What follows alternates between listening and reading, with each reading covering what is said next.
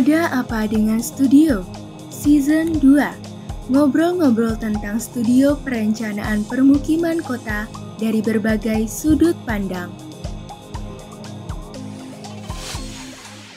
Hai semuanya, kembali lagi di podcast ADS season kedua.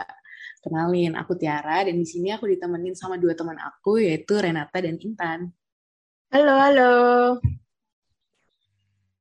Halo.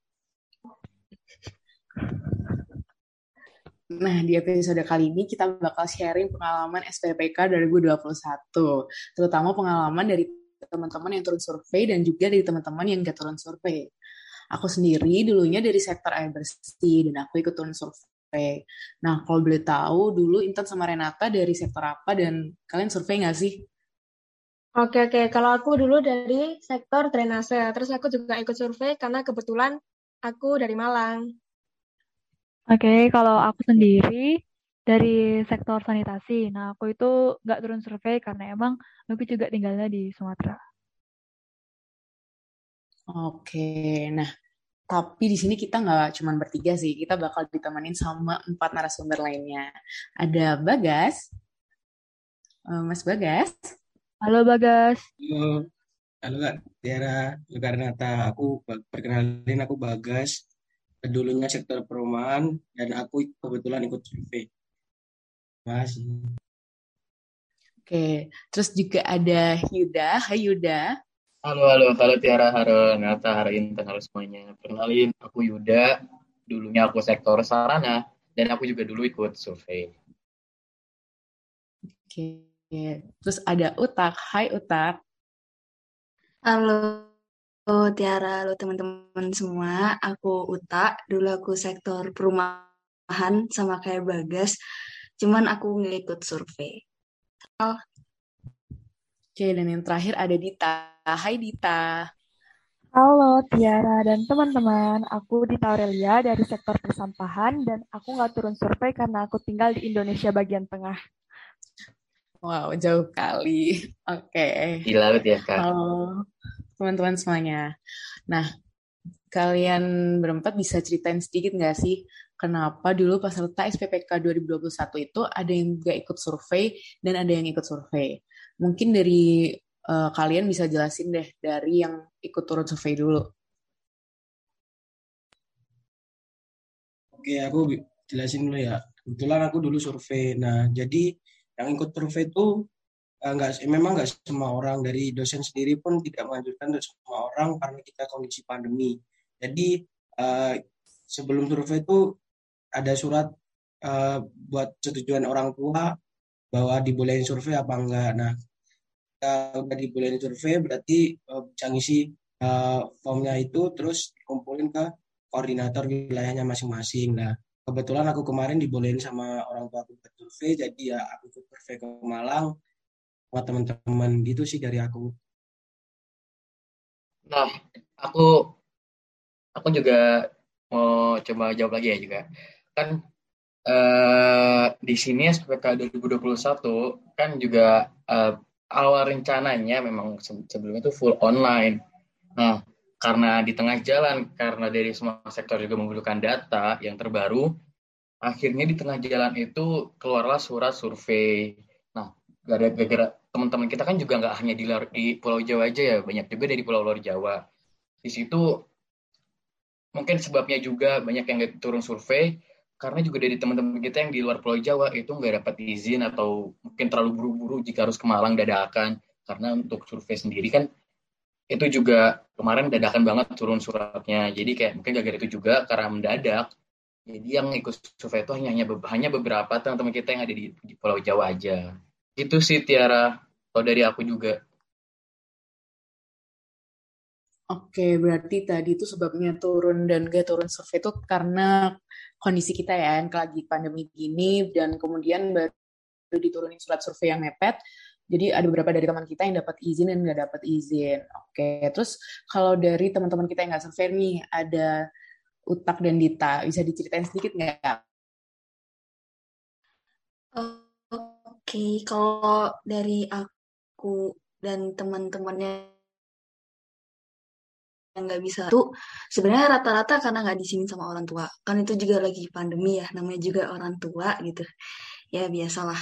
Tapi kalau dari aku pribadi hmm, selain nggak diizinin di sektor perumahan itu kan ada kebutuhan survei online. Nah biar survei online sama offline ini jalannya seimbang jalannya bareng-bareng. Jadi di kelompok itu kayak di bagi tugas gitu. Ada yang fokus ke survei online ada yang fokus buat survei offline gitu.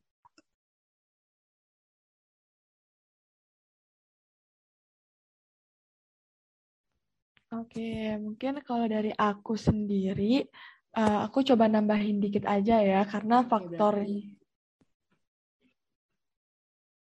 Gimana, Dita?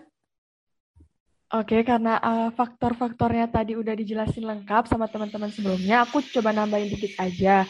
Kalau dari aku sendiri tuh uh, salah satu peserta SPPK yang nggak bisa ikut turun survei karena yang pertama emang aku berasal dari luar Pulau Jawa dan juga hilal kepastian survei yang mendadak. Makinlah aku tuh nggak dapet izin buat ikut survei. Dan juga dari kelompok aku sendiri itu udah ada yang bisa mewakili, walaupun memang sebenarnya terbatas. Kalau dari aku gitu sih. Uh, oke, oke, saya banget sih ya yang nggak bisa ikut survei. Terus ini aku pengen tanya, coba itu dong ceritain dulu tuh mekanisme surveinya gimana sih? Kayak mulai dari persiapan survei, terus sampai ke pelaksanaan surveinya itu kayak gimana? Nah, oke, okay, aku mau jawab. Jadi uh, untuk mekanisme sendiri kemarin itu, itu ini udah dijelasin juga tadi sama Bagas ya, kayak uh, dikeluarin apa ada turun surat survei dari dosen, terus juga siapa aja yang didata, siapa aja yang survei, siapa yang enggak, terus juga akhirnya ikut survei itu juga dengan atas izin orang tuanya juga udah diizinin gitu. Nah, untuk persiapannya sendiri mungkin banyak banget yang harus disiapin ya, kayak misalkan uh, kita teman-teman yang turun survei itu dikasih name tag atau pengenal-pengenal dan selain tanda pengenal itu kita juga apa juga butuh surat izin survei itu dari dosen. Karena kan kayak banyak instansi atau apa atau mungkin sampai ke sapam pun nggak bisa menggampangkan kita buat survei di tempat yang mereka jaga gitu loh. Jadi kita butuh yang namanya uh, surat izin dari dosen juga, surat survei, surat turun survei. Terus juga pakaian nih, pakaian tuh harus rapi guys, kayak harus formal, nggak harus formal banget sih. Sehingga tuh pakaian tuh harus rapi, jangan seperti kayak main-main aja gitu loh kita tuh sini kan mau turun survei ya mau turun ke masyarakat jadi ya harus rapi gitu loh sebagaimana mahasiswa gitu loh bisa membedakan kapan harus turun ke masyarakat harus kayak gimana dan kapan juga enggak.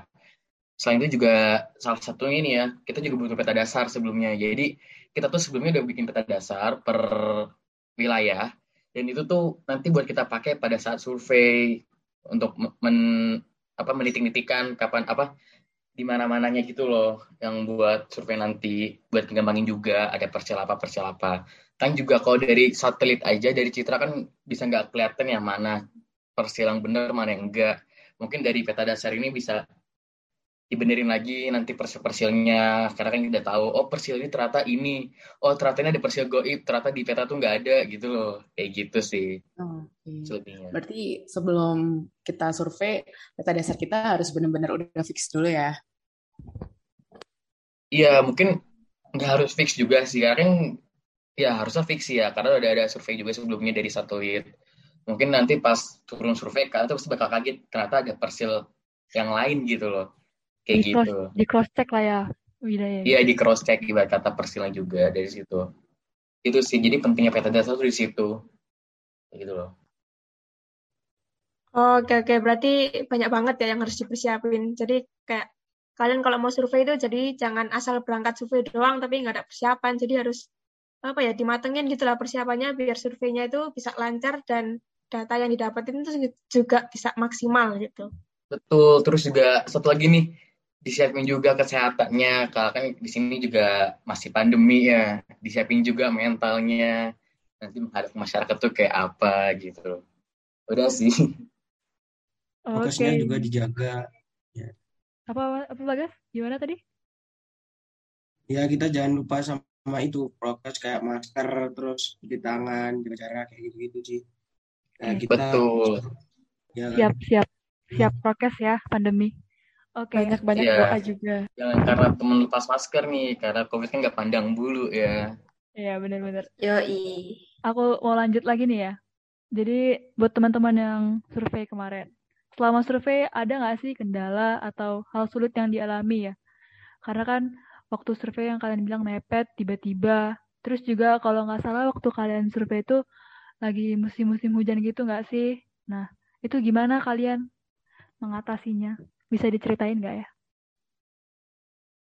Iya bener banget sih kemarin kita tuh kebetulan eh, surveinya itu waktu musim hujan ya. Jadi dari awal dari awal sebelum survei itu kita malamnya udah nyusun jadwal siapa aja yang survei, terus jam berapa surveinya sampai jam berapa, nanti eh, ada istirahatnya juga. Jadi kayak survei itu harus benar-benar matang juga. Terus kita kita kan nggak tahu kondisi kondisi eh, alam kayak gimana. Jadi sewaktu-waktu kayak hujan tuh ya itu ada plan juga sih dari uh, dan semua tim survei itu kayak nanti kalau hujan tuh neduh dulu terus nanti ketika udah hujan selesai kita baru lanjut survei ya sampai jam berapa kayak gitu kita juga harus apa mempertimbangkan hal-hal lain di luar kayak teknis kita sendiri jadi kayak uh, kondisi alam juga kayak gitu-gitu sih terus apa namanya kan kita juga survei itu terbatas waktunya jadi kayak kita benar-benar harus maksimalin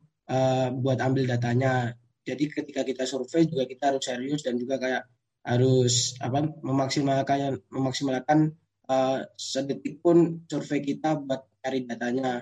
Karena kita nggak tahu nanti di tengah-tengah di tengah-tengah survei itu kita ada apa namanya kepotong kayak hujan kayak gitu-gitu. Jadi kan waktu jadi semakin uh, butuh waktu jadi semakin panjang lagi. Jadi siapin yang matang segala halnya dan plan-plan yang nggak diduga pun harus apa udah dipikirin sebelumnya kayak gitu sih. Uh, ya ya benar. Kalau pas kemarin kita survei itu emang kayak berangkat itu sambil was-was gitu nggak sih? Kita sambil ngeliatin langit kayak aduh mendung gitu. Benar tuh, benar banget. ya kan? Jadi kayak Hmm. uh, benar-benar banyak hal yang dipertimbangin buat survei, nggak asal turun aja bawa data, tapi kita juga memperkirakan nih apa hal buruk yang bakal datang itu apa kayak hujan atau misalnya nanti ada sesuatu data yang nggak bisa kita ambil kayak gitu ya. Ya benar sih. Iya. Kayak, udah kita kayak udah orangnya sedikit terus kita kena hujan sakit terus besok nggak bisa survei kan juga bingung siapa yang ganti juga makanya kayak Benar. kesehatan juga harus dipertimbangin. Nah, ya benar setuju banget sih. Emang survei itu berat kok, nggak seasik yang dibayangkan, tapi ya nggak apalah. Terus aku kepo nih, kayak eh, buat yang survei itu kan pas turun ke lapangan kan berat ya, karena satu sektor itu eh, ngurusin semua sektor. Nah, menurut kalian nih survei buat sektor apa sih yang paling ribet atau yang paling menguras tenaga jiwa dan raga gitu? Ya, kalau menurutku sih survei sektor paling ribet atau berat survei perumahan ya. Eh, selain karena kebutuhan nih. kita banyak, iya sektor atas.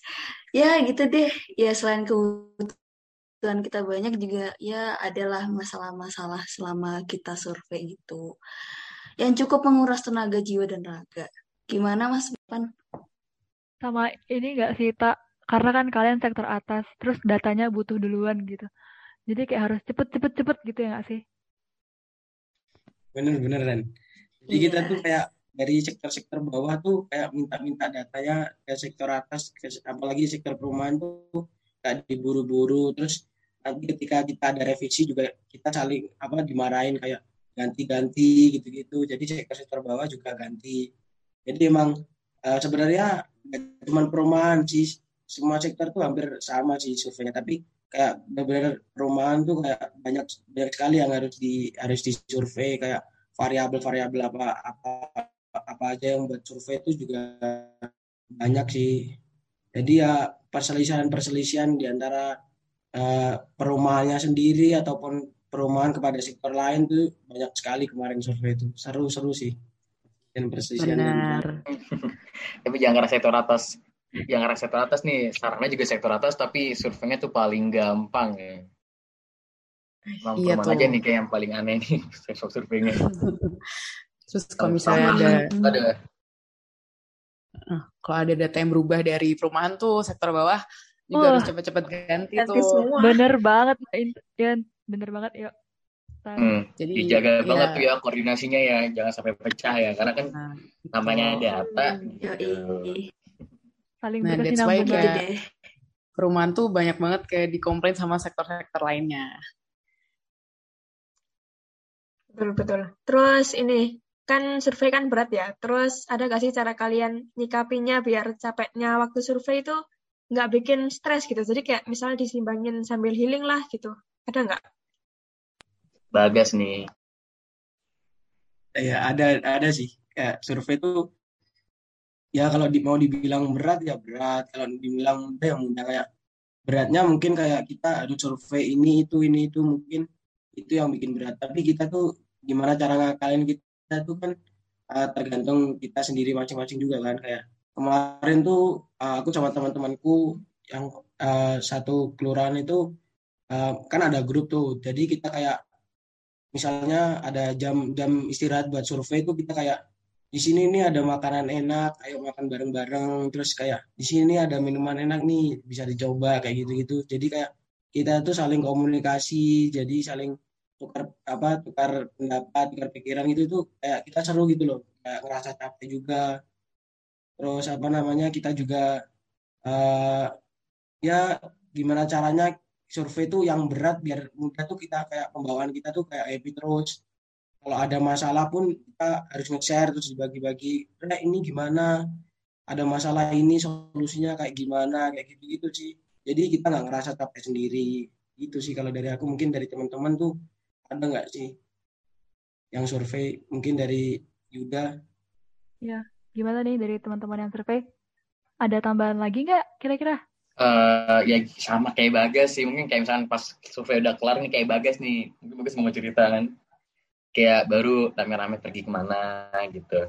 Terus saya kalau pas habis kelas survei di hari akhirnya apa di dari malamnya sekalian rekap sekalian nyobain minum ya, ya guys ya apa Bisa Tiara ini Nah, Bisa Ya, sekalian kayak bener. kita sekalian ya, wisata sambil kuliner ya. data ya benar.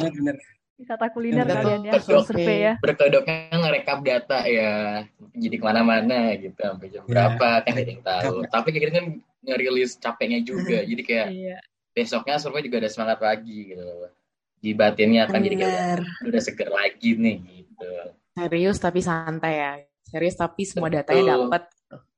Aku lanjut Bener, nih ya. bener. Kelar gitu semuanya. Aku lanjut nih. Jadi itu kan untuk kegiatan yang turun ke lapangan, turun ke masyarakat lah istilahnya.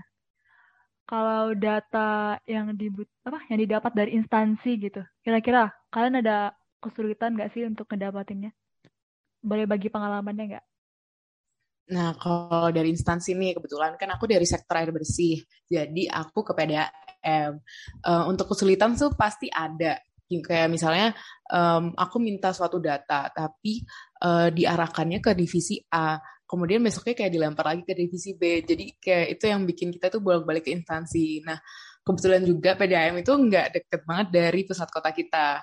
PDAM tuh ke ada di deket kabupaten situ dan berangkatnya ya berdua sama temen gitu buat ngambil data karena kan kita ke batas sama SDM ya SDM anak-anak yang survei kayak gitu. Terus em, kesulitan lainnya em, data yang diberikan itu nggak bakal langsung dikasih gitu loh buat kita.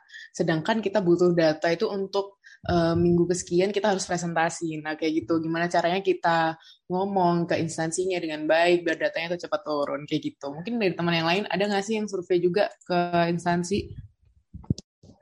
aku kemarin juga survei eh, cara aku juga ke instansi aku kemarin ke ATR BPN nah di sana tuh kayak di ATR BPN tuh ternyata kita nggak semudah itu buat ambil data ambil data mereka yang apa yang kita butuhin. Kita kemarin tuh ada kebutuhan dari kita yang survei itu buat jum- jumlah penduduknya sama satu rumah tuh ada berapa apa namanya ada berapa kakak di dalamnya kayak gitu.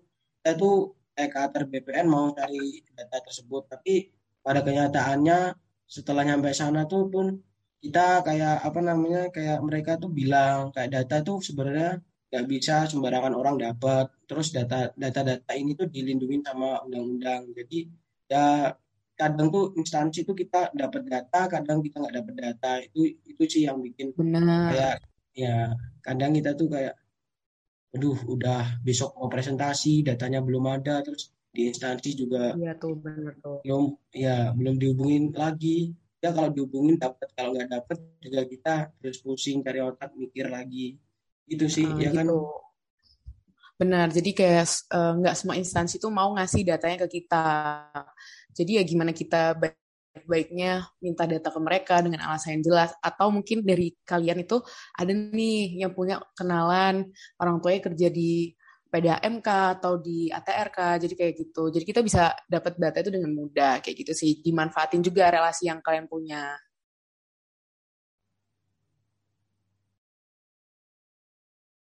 Betul tuh relasi penting tuh ya, Tiara ya. Oke. Jadi memanfaatkan seluruh koneksi yang memungkinkan jiwa dan raga memutar otak benar-benar capek ya Mas Bagas ya. iya bener banget itu Bener-bener. Aku mau nanya nih ya, eh, selama kalian survei, eh, ada nggak sih kayak kejadian-kejadian yang lucu dan atau tak terduga gitu selama kalian survei? Atau dikira disangka orang aneh gitu? Boleh bagi pengalaman lagi nggak?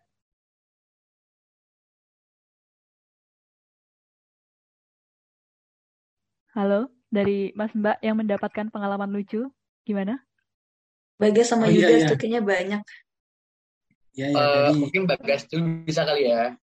Ya dari aku sendiri tuh? sih pengalamanku ya yang pertama tuh kayak apa namanya kita terutama aku kemarin waktu survei di perumahan tuh kayak eh, eh, di pos satpam tuh udah kita udah menjelaskan kayak gini terus kita kayak bapaknya kayak nggak percaya "Loh, kalian kayak pandemi kayak gini kok survei-survei kayak gini ntar apa namanya bawa penyakit gini-gini terus kita juga harus menjelaskan dengan baik tuh ya eh, kita tuh udah diberi izin dan dan yang penting tuh kita bawa surat buat surveinya jadi kayak semisal ada apa-apa gitu kita bisa menunjukkan bukti bahwa kita tuh survei itu eh, legal gitu loh bukan sembarangan gitu mungkin dari aku sih pengalamannya itu sih dari yang teman-teman tuh mungkin banyak sekali dari pengalaman kayaknya cerita-cerita apa gitu Yuda gimana Yud? Pengalaman Yud? Dikira maling nggak Yud? Hmm. Waktu itu ya, ini sudah di internetku ada ada error, jadi kayak baru ini lagi. Eh, aku kan waktu itu sektor apa survei survei sarana ya, ya, nyobain juga apa emang aku sektor sarana juga. Nah, guys, jadi kayak aku sama temanku lagi survei, karena kan kita nggak mau kerja double juga, karena kalau ambil foto dari Google Street View itu rada-rada gimana susah, apa kayak nggak sesuai sama yang existing, jadi kayak kita juga foto, foto sarananya juga kan. Kita foto sarana-sarananya, set, set, set, set, set, set. tapi di kayak beberapa tempat nih ya, kayak misalnya di, di, di Perjas nih ya, di warung, lagi dia di warung nih. Nah, ini lagi rame, tapi dari depan aku kayak sama temanku lagi foto-fotoin sama temanku lagi nyatet itu kan nyatet-nyatet segala macam kayak berapa lantai segala macam segala, segala macamnya kan data yang dibutuhkan. Itu aku langsung diliatin kayak dikira mau maling gitu. ya. Jadi kayak anjir ini kayak eh asal maaf kasar kayak ini kayak orang mau maling apa gimana nih. Jadi kalau aku langsung kayak eh ini udah belum surveinya ini ini udah belum apa sarana ini kalau udah langsung cabut aja ini kayak agak serem ya dikira maling ya langsung jadi kayak dari situ wah itu kayak di jalan Gak aku nyangka. langsung ketawa sama temenku Emang baju kamu baju maling ya? Pakai padahal pakai amet agak nggak sih? gimana juga mungkin agak gimana juga ya kan rapi-rapi juga tapi kayak tetap aja nih kok orang gerik depan. kali ya. iya karena nggak karena malas turun juga dari motor jadi Cocok kali Yud ya, jadi maling. Ya gak, gak gitu ya Mbak Uta ya mukanya muka, mukanya itu memadai mungkin jadi maling aduh enggak Wah, gitu juga kali offset apa mungkin juga itu ya. Itu juga Ya, pentingnya iya, iya.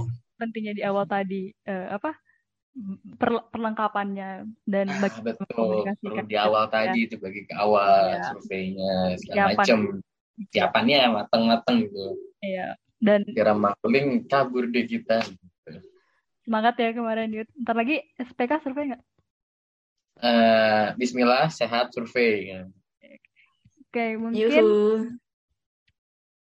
eh, Kalau dari kita lanjut ke itu kali ya pengalaman teman-teman yang nggak turun survei kayak aku sendiri aku kemarin nggak turun survei kita bisa tanya ke Mbak Dita sama Mbak Uta ya bisa bagi pengalamannya nggak kemarin waktu Oke. Jadwal survei kalian kan nggak kita kan nggak survei nih ngapain aja gitu silahkan Boleh, boleh. Kalau aku sih banyak diceritain teman-temanku kan. Kalau dari sektor aku sendiri juga, sektor persampahan, itu kan ada yang namanya pemilahan sampah tuh. Nah, dari teman-teman yang survei itu kan pasti ngulik-ngulik timbulan sampah di pinggir jalan. Dan di situ banyak orang yang eh, melewati jalan itu. Jadi ya kayak dipandang orang kayak aneh gitu sih. Terus sama aku diceritain temanku yang survei itu pas ngukur luas TPS malam-malam kan gelap tuh TPS-nya. Nah, itu tiba-tiba ada binatang mengerikan gitu muncul. Nah, ya udah sih paling kayak kejadiannya yang diceritain teman-teman survei kayak gitu. Terkejut ya Dit ya, ada hewannya. Iya, Aku juga sih cerita itu. temannya. Mm-mm. Dan gubuk sampah juga nih dikira apa tuh? Benar-benar. Ya, karena kan milah-milah sampah ya. Iya, terus di pinggir jalan kan, jadi banyak orang yang itu itu ngeliat gitu. bau sekali Gimana guys? ya kayak ngulik-ngulik sampah itu waduh udah bau Iya. terus kita nemu-nemu benda aneh itu juga kayak Oh, bener Bener. tuh, Benda aneh. bener tuh, bener Oh iya. Karena kan kita juga Itu ikut biar kalian survei sampah ya. Sur- Iya, biar kalian Banyak dokumentasinya tuh. Beban banget sampah ya. Terus Aduh. ini sih, eh, aku mau nambahin dikit ya. Kalau aku kan eh, surveinya survei debit air tuh, yang mana kita eh, ke rumah-rumah warga ngebukain tuh satu-satu keran air dari warga kan. Kalian tahu sendiri keran air kan ada yang ngegas banget keluarnya sama yang santai. Nah, kalau keran air yang keluar ba- keluarnya banter banget tuh kadang kita tuh sampai basah banget kecipratan gitu loh. Sampai kita tuh harus bawa baju ganti atau celana ganti biar kalau misalnya jaga-jaga hal itu terulang lagi, kita udah siap gitu bawa baju ganti. Itu sih serunya kayak survei. naik wahana ya. Iya ya. Iya benar, kita main air Sekalian mandi. jatuhnya. Sekalian mandi. Iya, mandi. Mandi di rumah warga Kan kali ya. survei kepagian, jadi kayak dika- dikasih tahu mandi dulu gitu. Iya benar. Kan ada ya yang berangkat survei nggak mandi gara-gara telat, kesiangan. Siapa tuh?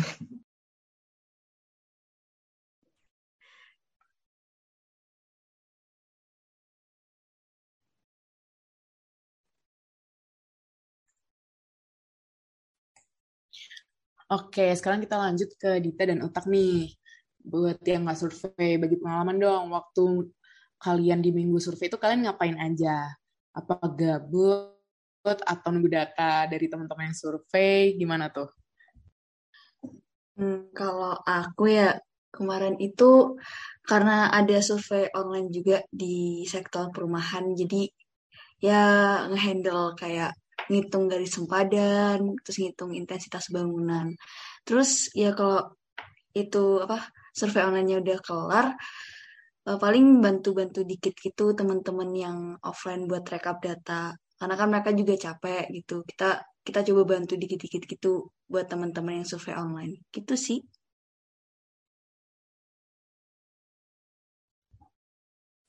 Oke, ya, rekap data soalnya banyak banget Tak, ya. Apalagi perum tuh. Wow, gila itu. ya Nah, sih jadi kayak bagi tugas kita antara yang survei sama yang nggak survei Benar sih. terus saling Sa- membantu juga kayak kerjasama sih Kalau Mbak Dita, eh, eh ya Mbak Dita, gimana Dit pengalamannya Dit waktu nggak survei? Sibuk apa kita selain kelas? Dibilang gabut juga sebenarnya enggak juga ya, tapi memang kalau dibilang eh, tenaganya paling terkuras ya paling yang pasti yang survei itu tenaganya paling banyak kepake.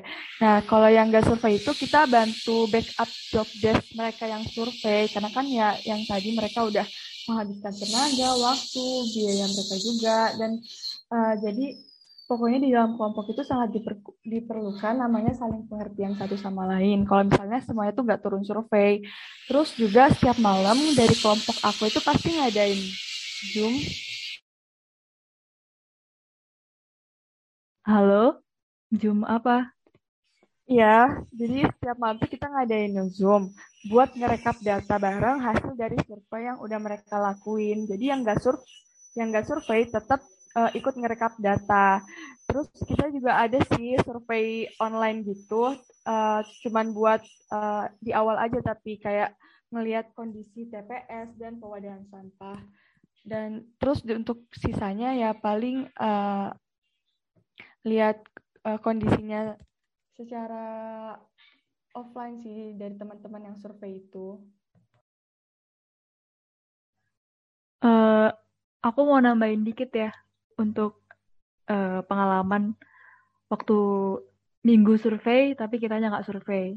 Uh, mungkin aku mau ngasih pengalaman soal tentang kendala-kendala atau kesulitan yang dihadapi. Uh, kayak dulu tuh waktu uh, SPPK tahun kita tuh di sektor sendiri tuh kan kayak banyak apa ya datanya kuesioner. Jadi tuh ya itu tadi kuesionernya nggak lengkap. Terus kan yang turun survei, yang turun survei itu kan nggak semua ya, hanya beberapa dan teman-teman yang survei juga sibuk dengan sektor lain. Jadi kalau kayak di sektorku sendiri, udah kuesionernya nggak lengkap gitu. Terus teman uh, aku sendiri nggak tahu situasinya. Misalkan paling nggak kalau kita nggak nggak dapat data kuesioner, kita bisa lihat observasi atau semacamnya gitu kan. Nah ini bener-bener kayak bingung gitu. Tapi untungnya di wilayah kita kemarin itu wilayahnya udah pernah dipakai sama kakak tingkat sebelumnya. Jadi paling nggak ada gambaran gimana kondisinya. Nah kalau itu sih kendala yang dulu aku alami waktu SPPK. Kalau dari teman-teman yang nggak survei kira-kira ada kendala lain nggak waktu SPPK kita tuh? Ada yang mau nambahin? Aku nambahin dikit ya. Uh, paling itu sih yang kayak ketidaksinkronan data yang udah dikumpul kayak ya jadi kita tuh harus pinter-pinter putar otak aja caranya buat ngatasin data-data yang kurang gitu. Jadi kayak kalau misalnya data kuesionernya tuh nggak terpenuhi, jadi kayak satu tuh dianalisis pakai apa gitu biar bisa ngewakilin uh, jawaban dari uh, keseluruhan satu RW kayak gitu-gitu sih paling. Jadi yang penting pintar-pintar putar otak. Pintar-pintar putar otak aja. Oke, di Oke. Lanjut. Nah, terus ini deh buat yang nggak ikut turun survei.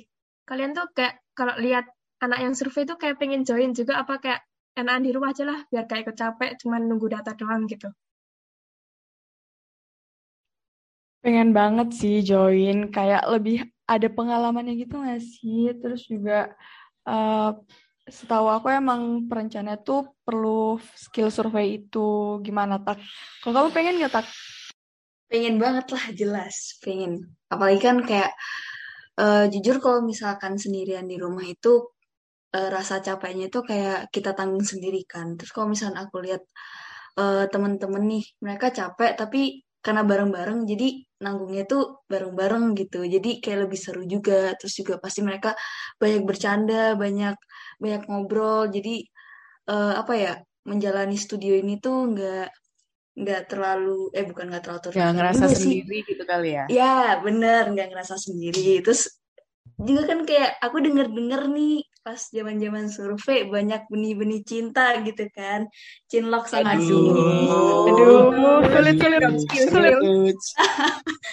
benih-benih cinta tuh? lintas lintas sektor lintas kelurahan dan kawan-kawannya gitu kan. Jadi kayak ya lumayan lah survei bonus pacar gitu. Hmm, buat nyemangatin juga ya. Berawal dari survei ya bukan tatap ada apa dengan survei mau minum nggak ya. Ya ya. ya hmm, kalau aku sendiri ya pendapatku apakah pengen join survei atau enggak? Sebenarnya pengen. Tapi kalau ada opsi nggak turun survei uh, nggak apa-apa sih kalau nggak turun survei menurutku. Tapi mungkin di studio selanjutnya harus turun survei. Gitu. Kalau aku gitu ya biar punya pengalaman survei ya. Iya iya. Okay. Ya, karena tadi kata Dita bener juga tuh, karena kita sebagai perencana perlu juga tuh apa namanya skill, uh, skill survei skill analisis existing tuh kayak apa itu perlu banget gitu. Karena kan bakal jadi makanan kita sehari-hari ya kan. Oke, terus uh, sekarang kita masuk ke segmen Q&A ya dari peserta SPPK 2022 nih guys. Jadi mereka udah ngasih pertanyaan ke kita. Nah, kebetulan nih banyak adik-adik yang penasaran gimana sih waktu kita survei mulai dari data, manajemen waktu, dan lain-lain. Oke, langsung ke pertanyaan pertama nih. Ada pertanyaan dari Aditya. Gimana sih cara ngatur jadwal kuliah yang berbenturan dengan survei? Nah, pertanyaan bagus nih. Karena kan kita memang waktu survei kemarin barengan juga sama kuliah kita ya. Nah, terus gimana sih cara kita ngatur biar kita tetap survei dan kelas kita tetap jalan? Uh, jadi gini ya, kalau uh, eh, SPPK kita dulu tuh pas mau survei, survei Korwil tuh yang ngatur jadwal kan. Jadi uh, Hamin satu survei itu korwilnya tanyain ke anggota tim survei kelurahannya. Misal uh, besok ada kelas apa aja nih dan jam berapa aja. Nah, nanti tim yang turun survei besoknya bakal disesuaikan sama jam-jam kuliahnya. Jadi misal yang dapat kelas pagi nih, ya jadwal surveinya berarti siang, terus juga sebaliknya. Jadi jadwal survei uh, nggak tabrakan lah sama yang ada kelas. Terus nanti kalau misalnya pas survei ya, kok uh, tiba-tiba ada kelas dadakan misal. Nah ya berarti nanti yang dapat kelas tuh berhenti dulu lah cari tempat dulu buat join kelas. Jadi nggak ada alasan ya buat nggak join kelas gara-gara kedapatan survei. Gitu. Benar. Jadi lebih saling ngerti ya survei ini. Ya. Saling ngerti lah kondisi temannya gimana. Benar-benar. Terus uh, ini nih ada pertanyaan kedua dari Sultan Arif.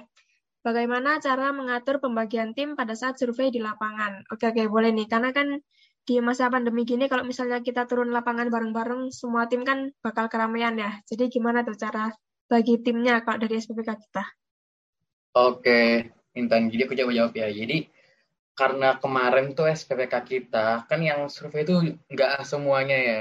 Berbeda uh, yang bisa aja yang ikut survei itu. Jadi kita keterbatasan orang juga. Jadi sebagainya bagaimana cara mengatur pembagian timnya itu juga nggak ada nggak ada hal yang spesifik gimana kita ngatur itu semua tergantung sama uh, apa namanya sama jadwal kelas kita nah sebelumnya juga itu tuh kita juga pernah uh, nuliskan materi-materi atau apa aja kayak yang ada di desur kayak survei kayak misalkan survei sarana yang tadi diperlukan tuh gini gini gini karena untuk ini ini itu kayak semua sektor tuh diperlukan. Jadi kita tuh semua semua sektor jadi tahu kayak misalnya di sektor kesampahan mau sektor perumahan tahu apa yang harus disurvei apa yang harus diambil datanya gitu loh.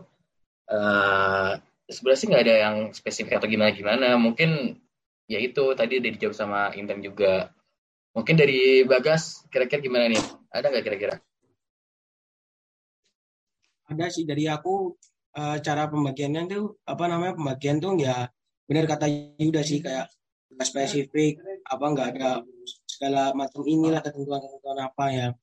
Kembali lagi kita kayak udah SDM-nya udah dikit terus apa namanya kita surveinya juga yang dibutuhin datanya juga banyak jadi kita kayak benar-benar bisa itulah pengertian terus kerjasama juga dibutuhin. Kayak saat, saat dari survei di lapangan tuh benar-benar semua tuh semua ya survei. Jadi memaksimalkan uh, di diri mereka masing-masing. Terus kayak komunikasi sama satu dengan lainnya. Terus kayak uh, bahkan tuh kayak kan survei itu kan juga pakai kendaraan motor kan. Satu motor tuh dua orang. Jadi kayak biasanya tuh mereka tuh yang satu motor dua orang tuh kayak bisa melingkup ke satu R dua RT tiga RT sampai bahkan uh, beberapa RT juga kayak gitu. Saking apa kita tuh kekurangan dari uh, tim surveinya Betul. Kayak gitu sih dari uh, pengalaman kemarin. Jadi iya, jadi tiap motor juga harus ada pembagiannya juga ya. Kayak misalkan yang dibonceng nanti uh, bisa ngedatain data-data yang dibutuhkan atau apa aja, gitu yang didapat kayak gitu-gitu ya. ya Sebenarnya kayak kita nggak ada cara spesifik gimana ngaturnya sih. Karena memang dari kita sendiri kemarin ada keterbatasan SDM-nya kayak gitu. Nah, Itu sih Intan. Oke, oke. Jadi gitu ya cara buat mengatur pembagian tim saat survei. Terus ini nih lanjut ada pertanyaan ketiga dari Raihan Fahrezi. Uh, bagaimana cara agar narasumber responsif dan berkenan ketika sedang melaksanakan wawancara maupun kuesioner? Oke, ini juga bisa sih, karena kan kalau misalnya narasumber responsif kan pasti informasi yang kita dapatkan tuh bisa lebih banyak gitu. Jadi gimana teman-teman? Jawab aja dong. Benar sih, uh, kalau saran dari aku tuh sebelum kuesionernya dibagiin ke masyarakat atau warganya tuh disounding dan dipahamin dulu ke ketua RW-nya. Uh, maksud dan tujuan pengisi, pengisian kuesioner ini tuh untuk apa dan tujuannya gimana. Habis itu nanti dari ketua RW atau RT-nya yang menyampaikan ke warganya. Tapi uh, dari aku sih kalau kondisi yang kayak gini realitanya tidak menutup kemungkinan juga masyarakatnya tuh pada males ngisi karena emang uh, kuesionernya juga itu banyak isinya jadi dan nggak semua masyarakat tuh uh, bisa ngisi secara online gitu loh. Mungkin ada yang mau nambahin juga sih uh, yang turun survei gimana? Nah, aku cuma mau ngasih pesan aja buat terkait dengan uh, narasumber ini nih atau dari kuesionernya ya. Sebenarnya di di kuesioner sih. Uh, kita ini ya sebagai yang memberikan kuesioner kita tuh nggak bisa berekspektasi tinggi kalau misalkan semua warganya tuh bakal mengisi semua. Kita nggak bisa kayak gitu. Jangan naruh ekspektasi ketik apa ketinggian. Uh, di sini karena berdasarkan apa yang aku alami juga itu yang isi kuesioner itu juga yang berkata kayak aduh apa sih nih kok cuma segini doang yang ngisi? Kayak gitu jadi kayak di sini kita pinter-pinternya gimana memancing untuk warganya untuk mengisi kuesioner karena kemarin kita juga di apa melewati Pak RW jadi kita benar-benar uh, nggak nggak juga sih. Kita kayak uh, ke Pak RW itu ngechat apa kayak nge WA bagaimana Pak terkait kuesionernya sudah so, apa sudah diberikan ke warganya apa belum. Tapi jangan sampai mengganggu waktu Pak RW-nya atau waktu juga atau batasannya juga kapan harus ngechat kapan harus enggak ya gitu aja sih pokoknya pesan aku jangan berekspektasi ketinggian sama sama yang ngisi kuesioner ke warganya gitu Mungkin yang lain? Uh, aku mungkin mau nambahin ya, Yuda ya, untuk yang kuesioner. Mungkin kalau misalkan di beberapa, apalagi kayak wilayah studi adik-adik ini kan di daerah kabupaten ya daerah desa nama nama itunya desa gitu nggak bagian dari administratif kota. Mungkin kalau misalkan beberapa orang atau masyarakat di sana itu nggak bisa pakai Google Form ada alternatif lain mungkin bisa cetak kuesioner gitu. Dicetak kuesionernya kalau memungkinkan. Mungkin nanti bisa koordinasi sama dosen atau TA-nya terkait kuesioner itu gimana.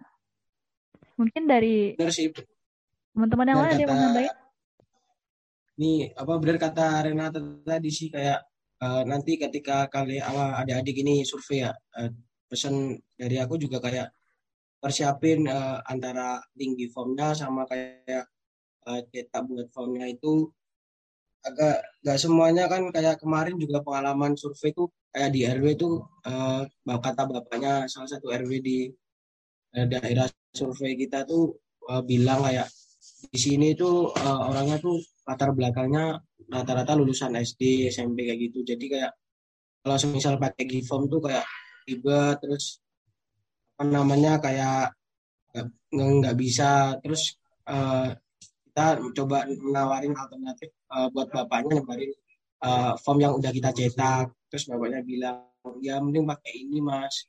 Uh, lebih enak gitu ke desanya ya ke warga-warganya maksudnya. Kayak gitu sih jadi dipersiapin hal-hal yang uh, tak ada juga kayak gitu jadi kita prepare sebelumnya itu sih oh, oke okay, nah, okay. terus Uh, yeah. uh, maaf tante aku jangan nambah ya, nambah juga ya.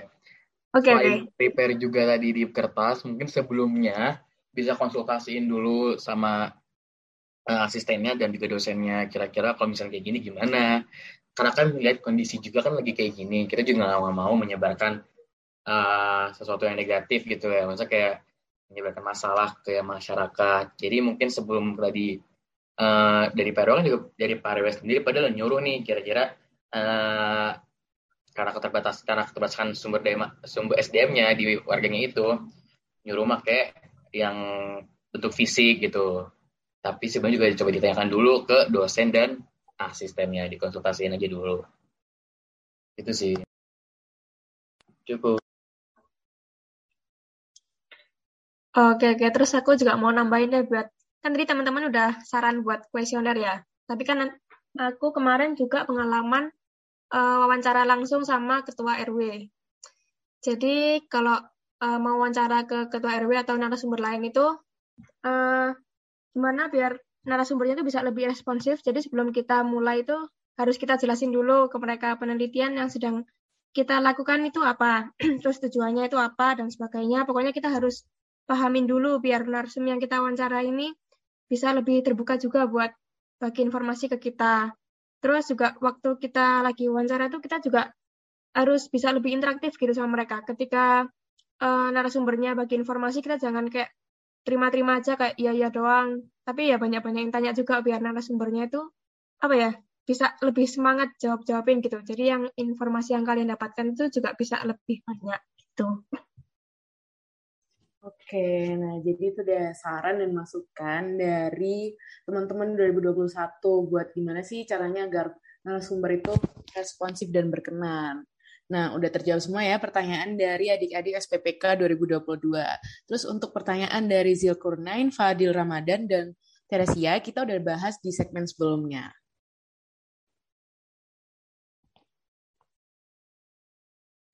Oke, oke. Terima kasih ya buat semua pertanyaan dari adik-adik peserta SPPK 2022. Kayaknya pada gak sabaran banget nih mau survei. Semoga lancar ya, Dek, surveinya. Amin. Semoga lancar. Aku Amin. ini dong, last question buat narasumber kita hari ini. Dari tim survei sama yang enggak. Uh, kalau gitu secara keseluruhan, gimana menurut kalian? Worth it nggak pengalaman survei SPPK atau pengalaman SPPK secara umum? Dan pengen nggak sih ngulang pengalaman SPPK kemarin? Uh, kalau dari aku ngulang SPPK-nya enggak ya. Tapi uh, kalau ditanya kira-kira pengalamannya worth it atau enggak, uh, jujur worth it. Cuman kayak ya hal-hal yang positif aja gitu yang worth it kayak hal-hal yang positif dan menyenangkan ya.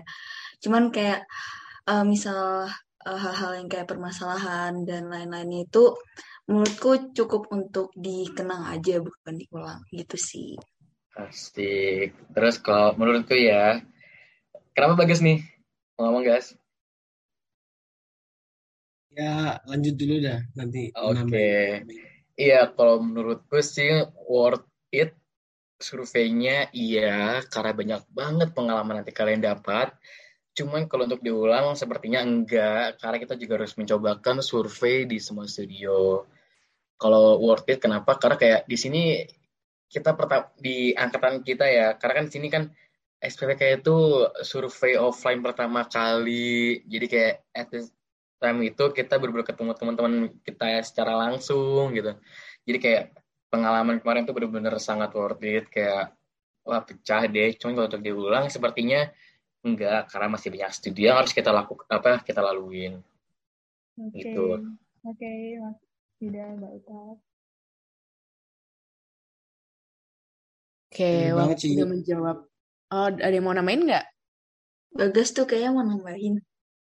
Iya, benar banget sih kayak kan kita waktu waktu pembelajarannya sih kan juga kayak waktu apa namanya waktu uh, kuliahnya kan juga masih online terus ketika kita survei kemarin kita online eh kita offline terus ketemu-ketemu sama teman-teman pertama kalinya ya kayak dibilang kita tadi sih kayak seru banget terus lihat mereka oh anak-anaknya kayak gini oh yang namanya ini itu orangnya seperti ini kayak gitu gitu juga kayak lain buat kebutuhan data juga buat saling mengenal satu angkatan kayak gitu sih seru juga kayak ketawa sedih seneng bareng di situ semuanya. Dilewati sama-sama lah itulah sih yang paling menarik yang worth it buat semua ya. tapi ya berkesan gitu. Berkesan sih ya, pokoknya. itu sih dari aku sama teman-teman yang lainnya Nah, oke, okay. selamat menjawab ya pertanyaan yang udah kita kasih ke teman tadi. Nah, kita udah bahas banyak nih tentang survei SPPK tahun 2021 dari sudut pandang tim survei dan tim yang nggak survei. Semoga bisa ngasih gambaran nih buat adik-adik SPPK 2022 buat ngadepin survei SPPK tahun ini. Nah, nggak kerasa udah lumayan lama nih kita ngobrol bareng teman-teman. Jadi kita pamit undur diri dulu and stay tune dengan Ada Apa Studio Season 2 di episode selanjutnya. Untuk itu kita undur diri dan see you! Bye. Bye. Bye. Selamat siang. Selamat presentasi. Selamat semangat. Jaga kesehatannya ya. Banyak banyak berdoa. Amin.